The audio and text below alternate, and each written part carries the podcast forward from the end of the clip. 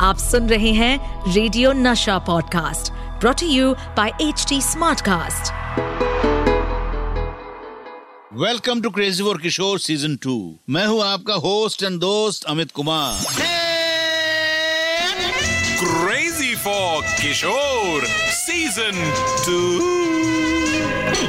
To. आज मुझे अचानक एक कहानी याद आई जो मैं बचपन में सुना करता था। वैसे हम सब बचपन में दादी नानी से कहानी सुनते हैं, पर दादी नानी के दिमाग में ये कहानियाँ कहाँ से आती है ये कभी सोचा है आपने? ये सीक्रेट तो मुझे नहीं पता, लेकिन बाबा किस तरह फिल्म के लिए कहानियाँ सोचते थे ये मैं बहुत अच्छी तरह से जानता हूँ। बाकी सब अपनी कहानियाँ कैसे सोचते हैं ये तो पता नहीं, लेकिन बाबा का फिल्मों के लिए कहानी ढूंढने का तरीका था कमाल का। बाबा को हॉलीवुड की फिल्में बहुत पसंद थी और उनका म्यूजिक भी। किसी भी हॉलीवुड फिल्म को देखने के बाद बाबा उस फिल्म का बैकग्राउंड म्यूजिक अपने पियानो पर बजाते थे और उसे सुन सुनकर बाबा स्टोरी सिचुएशन बनाया करते थे। कई बार तो पूरी स्टोरी का आइडिया भी आ जाता था बाबा को।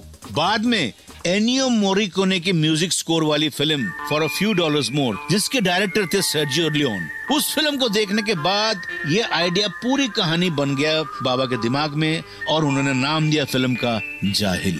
इस नाम की तरह ही इंटरेस्टिंग है ये कहानी भी, जिसमें छोटा भाई फिजिकली हैंडीकैप्ड है और बड़ा भाई गांव का गुंडा है। दोनों भाई एक दूसरे को पसंद नहीं करते थे, लेकिन जब एक दिन बड़ा भाई गुंडों के कारण मुसीबत में फंस जाता है तो कैसे छोटा भाई उसे बचाकर लाता है और अपनी जान दे देता है। इस कहानी में बाबा दो भाइयों के बीच के रिश्ते और उनके बीच के लव हेट रिलेशनशिप को बहुत अच्छी तरह से बाहर लाए थे। बाबा इसे एक फिल्म बनाना चाहते थे, लेकिन कुछ तैयारी के बाद भी ऐसा हो नहीं पाया। इस कहानी को फिल्म बनाने के लिए बहुत सारी तैयारियां हो गई थी। रमेश पंत जी ने स्क्रीन प्ले तैयार किया था। कास्टिंग शुरुआत में दादा मुनि और बाबा की ही थी। बाद में बाबा मुझे और खुद को लेकर यह फिल्म बनाने की सोचे। स्टोरी फादर सन के ऊपर बनाने का आइडिया था। बाबा इस फिल्म को कुल्लू मनाली में थोड़ा नेपाली फील के साथ शूट करना चाहते थे, लेकिन इस कहानी पर फिल्म कभी शुरू हुई नहीं।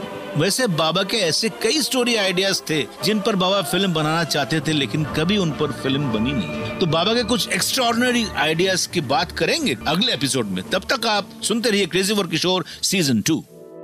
इस पॉडकास्ट पर अपडेटेड रहने के लिए हमें फॉलो करें at H D smart cast.